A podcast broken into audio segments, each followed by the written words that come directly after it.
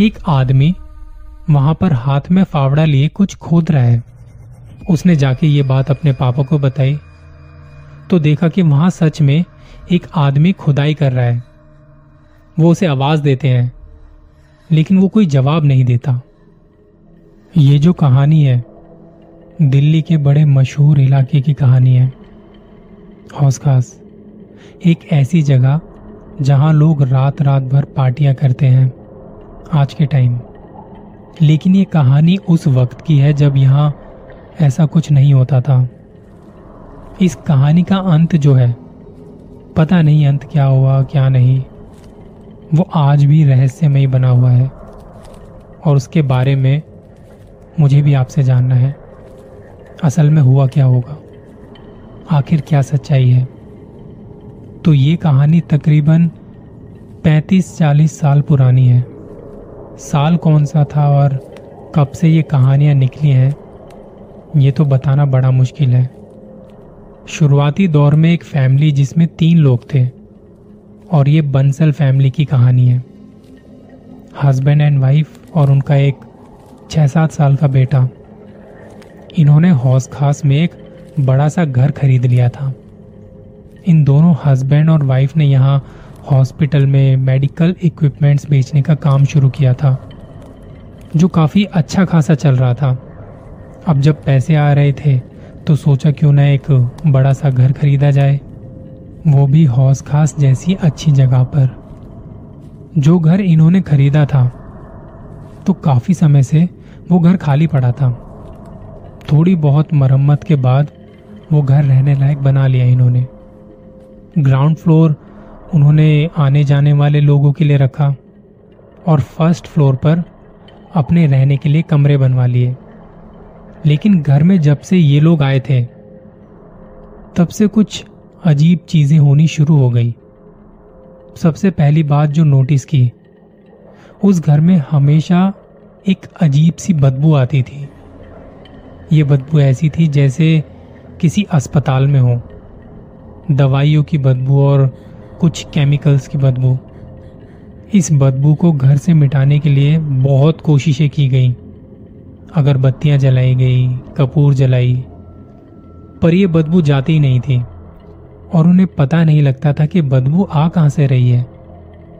धीरे धीरे वो लोग उस माहौल में ढलने लगे। उस बदबू के आदि हो चुके थे। इसके साथ साथ वहाँ एक और चीज़ उन्होंने नोटिस की।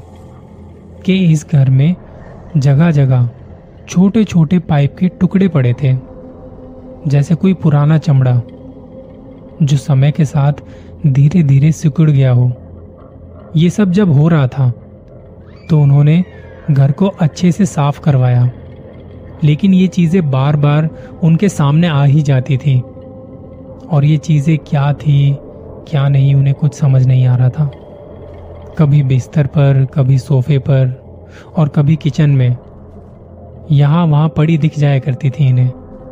उसके अलावा ग्राउंड फ्लोर पर जो बाथरूम था, जो उन्होंने आने जाने वाले लोगों के लिए रखा हुआ था, उस बाथरूम की दीवारें कितनी भी साफ़ सफ़ाई करवा लो, उसके बाद भी वो चिपचिपी सी रहती थी। मतलब दीवारों पर हाथ लगाते ही पता चलता था कि कुछ तो चिपचिपापन है यहाँ पे।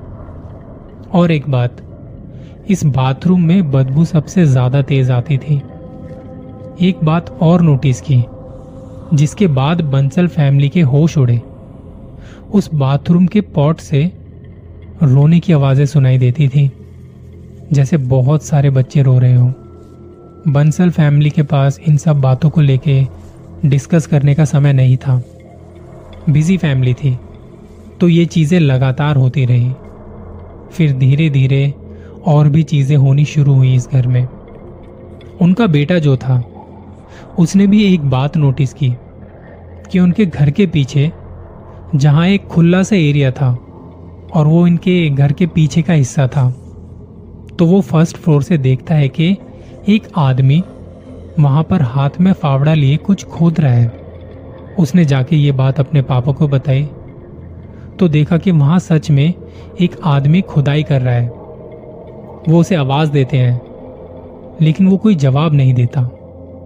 इतने में वो घर से बाहर निकल के पीछे की साइड जाके देखते हैं तो वहाँ पर कोई आदमी नहीं था, और ना ही वहाँ किसी तरह की कोई खुदाई के निशान थे।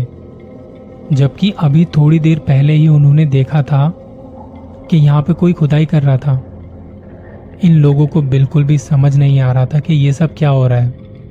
मिसिस बंसल बताती हैं कि घर में किसी भी वक्त, चाहे दिन हो या रात, कोई दरवाजे को बजाता है।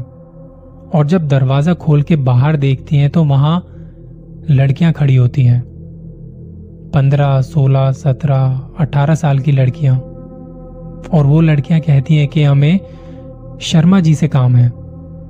उन्हें बताते हैं कि यहाँ कोई शर्मा जी नहीं रहते तो वो वहाँ से चली जाती हैं। समझ नहीं आ रहा था कि क्या हो रहा है इस घर में, क्या बातें हुए जा रही थी। अगले कुछ दिनों में उनके घर में एक छोटी सी पार्टी की जाती है, जिसमें कुछ डॉक्टर्स आए हुए होते हैं। तो उन्हीं में से एक डॉक्टर जो उनके साथ बैठ के वहाँ एंजॉय कर रहे थे, बातें कर रहे थे, उस डॉक्टर की नज़र वहाँ सोफे पर पड़ती है। और वो डॉक्टर क्या देखते हैं वही छोटे छोटे चमड़े वाले पाइप के टुकड़े। वो उसे उठाते हैं, थोड़ी देर देखते हैं, एग्जामिन करते हैं। पूछते हैं कि, बंसल साहब, ये चीज़ आपके घर में कैसे? क्या कर रही है यहाँ? यहाँ कैसे आई? तो उन्होंने बताया कि, यार, हम तो बड़े परेशान हैं इन चीज़ों से। कितनी भी साफ़ सफ़ाई कर लो, ये चीज़ें घर में कहीं ना कहीं पड़ी नज़र ही आ जाती हैं। डॉक्टर पूछते हैं कि आपको पता है ये चीज़ें क्या है? वो बोलते हैं कि हमें नहीं पता ये चीज़ें क्या है। तो वो डॉक्टर उन्हें बताता है कि असल में ये एक टुकड़ा है उस चीज़ का, जिससे एक माँ और एक बच्चा जुड़ा होता है। जब बच्चा पैदा होता है, तब वो इसी के सहारे जुड़े होते हैं। असल में ये वही चीज़ है। जन्म के वक्त इसे माँ और बच्चे के शरीर से काट दिया जाता है। और ये टुकड़े देखकर पता चल रहा है कि काफ़ी पुराने हैं। मुझे समझ नहीं आ रहा था कि ये आपके घर में क्या कर रहे हैं।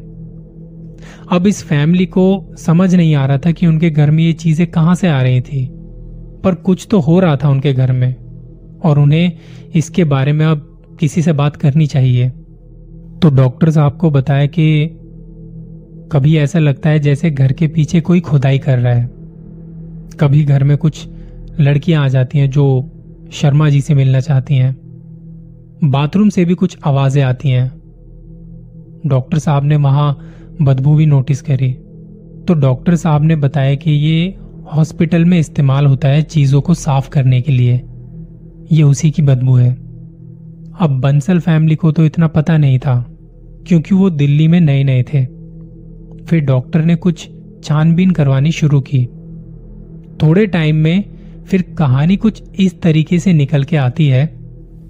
बंसल फैमिली के घर खरीदने से कई साल पहले, उस घर में एक अबॉर्शन क्लिनिक चलता था, जो कि गैर कानूनी था, और यहाँ अलग अलग तरह के लोग आते थे, जिन्हें अबॉर्शन करवाना होता था, और वहाँ पर बच्चों को मारकर ग्राउंड फ्लोर का जो टॉयलेट था, उसमें बहा दिया जाता था, और अगर बच्चा थोड़ा बड़ा होता तो उसे भी मारकर बाहर घर के पीछे दफना दिया जाता था। और इस क्लिनिक को चलाने वाले आदमी का नाम था डॉक्टर शर्मा, जिन्हें शर्मा जी कहते थे। जब बंसल फैमिली को इस घर की हिस्ट्री के बारे में पता चला तो पहले तो उन्होंने सोचा कि ये घर हमें छोड़ देना चाहिए। लेकिन उन्हें लगा कि अब जब काम चल रहा है तो ऐसे में कहाँ भटकेंगे? उनका काम अच्छा खासा चल रहा था। लेकिन समय के साथ साथ इन चीज़ों की फ्रीक्वेंसी बढ़ती चली गई। और अब तो घर की और भी जगहों से बच्चों के रोने की आवाज़ें आने लगी। एक दिन उनका बेटा बाथरूम गया और चिल्लाने लगा। उसकी चीख उसके मम्मी पापा ने सुनी। वो भागकर बाथरूम की तरफ़ गए। वहाँ जाके देखा तो उनका बेटा वहाँ नहीं था। उन्होंने पूरे घर में उसे ढूँढने की कोशिश की। लेकिन उसका कोई अता पता नहीं चला। इस बारे में पुलिस को बताया गया। आसपास ढूंढा, लेकिन कोई अता पता नहीं। और जब रात को थक हार के वो घर में आके बैठे, और जब वो घर में अकेले थे, उन्हें अपने बेटे के रोने की आवाज़ आई। वो जब उसे ढूंढ रहे थे तो उन्हें वो आवाज़ बाथरूम में से आ रही थी। ग्राउंड फ्लोर का वो बाथरूम खोला उसके रोने की आवाज़ वहीं से आ रही थी और वो आवाज़ टॉयलेट पॉट में से आ रही थी। उसके थोड़े टाइम बाद बंसल फैमिली ने वो घर छोड़ दिया। और ऐसा कहना है कि जब वो घर छोड़ के जा रहे थे, तब भी उनके बेटे के रोने की आवाज़ उस घर से आ रही थी। उसके बाद इस घर का क्या हुआ, क्या नहीं, वहाँ की अब हालत कैसी है, इसके बारे में कोई नहीं जानता। लेकिन ये कहानी आप दिल्ली में बहुत से लोगों से सुन लेंगे, जो कि हौस खास के इस घर के बारे में जानते हैं। इस कहानी के किरदार बंसल फैमिली और शर्मा जी, ये बदले हुए नाम है। पर यह कहानी दिल्ली की रियल हॉरर कहानियों में से एक है। आपका इस कहानी के बारे में क्या कहना है? जो भी जानकारी है, आप ज़रूर शेयर कर सकते हैं। और हाँ अपना ख्याल रखिए। बहुत जल्द मिलूँगा किसी और कहानी के साथ।